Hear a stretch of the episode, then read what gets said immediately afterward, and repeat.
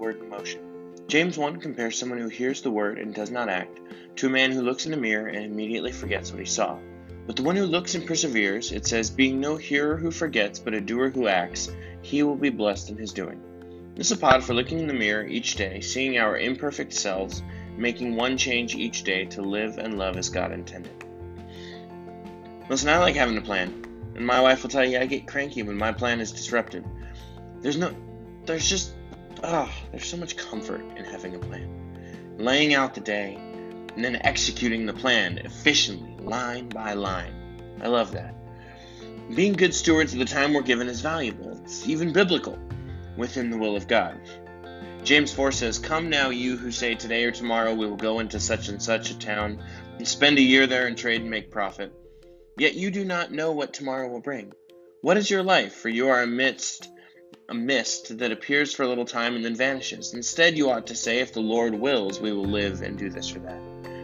As it is, you boast in your arrogance, all such boasting is evil. So whoever knows the right thing to do and fails to do it, for him it is sin. Now, see that that idea from James makes a person like me really uncomfortable because a finely tuned plan gives me a sense of being in control. Leaving it up to God will give me the sense that I'm not in control. Let's see how Paul approaches that in Acts chapter 18, starting in verse 18. After this, Paul stayed many days longer, and then took leave of the brothers and set sail for Syria, with him Priscilla and Aquila. At Cenchreae he had cut his hair, for he was under a vow. And they came to Ephesus, and he left them there, but he himself went into the synagogue, and reasoned with the Jews. When they asked him to stay for a longer period, he declined, but on taking leave of them, he said, I will return to you if God wills. And he set sail for Ephesus. When he landed at Caesarea, he went up and greeted the church, and then went down to Antioch. After spending some time there, he departed and went from one place to the next through the region of Galatia and Phrygia, strengthening all the disciples. He said, I will return to you if God wills. Big surprise that, like everything else he does, Paul's plans are subject to the will of God. Now, there's a lot to be learned in Scripture about knowing the will of God, but that's not the point today. We don't have time for that. The point today is completely giving your plans to God. I know for me, sometimes a physical action tied to something adds meaning. Maybe this morning or evening when you pray, get down on your knees and actually put your calendar in front of you. Or if you schedule electronically, maybe your phone or your tablet or your laptop or whatever it is that you use for scheduling, set it on the ground in front of you and pray and give God your calendar.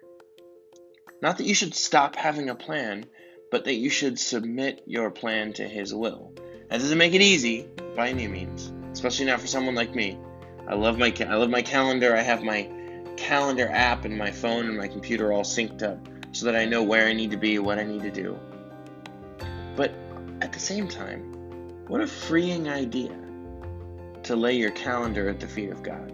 Because then whatever happens, wherever you come in contact with people, wherever you end up, whether it was exactly what you planned or completely not what you planned, you know it was what God planned.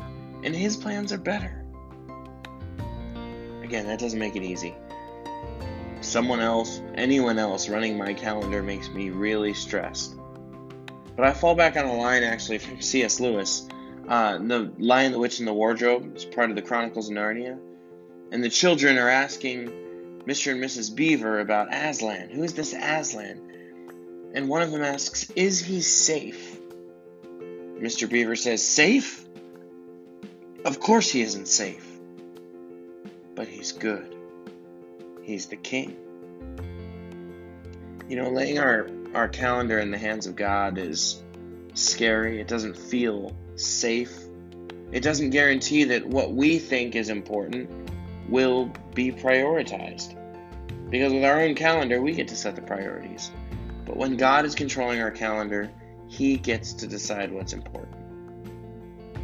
Following God's lead doesn't always, doesn't maybe ever feel safe, but His plans are better. He's the King.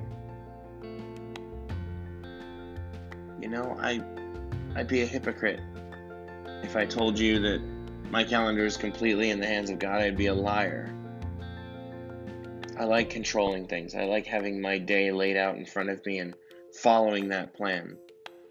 But I'm trying to get better as I see even Paul's travels through Acts and how sometimes he ended up where he planned and God had a plan for that, but sometimes he didn't end up where he planned. Remember, there's been a few spots where the Spirit led him somewhere he didn't plan. And you know what? In those moments, God had a plan for him there too. God knew where he was supposed to be and led him there and put people in his path to make disciples wherever that path led him. Let me pray for you this morning. God, I like my plans, you know that. Lord, give us all the boldness, the courage, the uh, peace of mind to lay our calendars at your feet, to lay our plans at your feet, and to trust you with them. Lord, lead us, guide us in our day to day lives, the things that we think are important. Lord, show us where you are working on us. Show us where you want to use us in the world to make disciples. Put us exactly where we need to be when we need to be there, and give us the exact words we need for those interactions. Lord, I thank you for how you're using us day to day. I thank you just for your desire to use us in your plan. God, prepare us to change our plans as necessary to obey you. In Jesus' name, amen.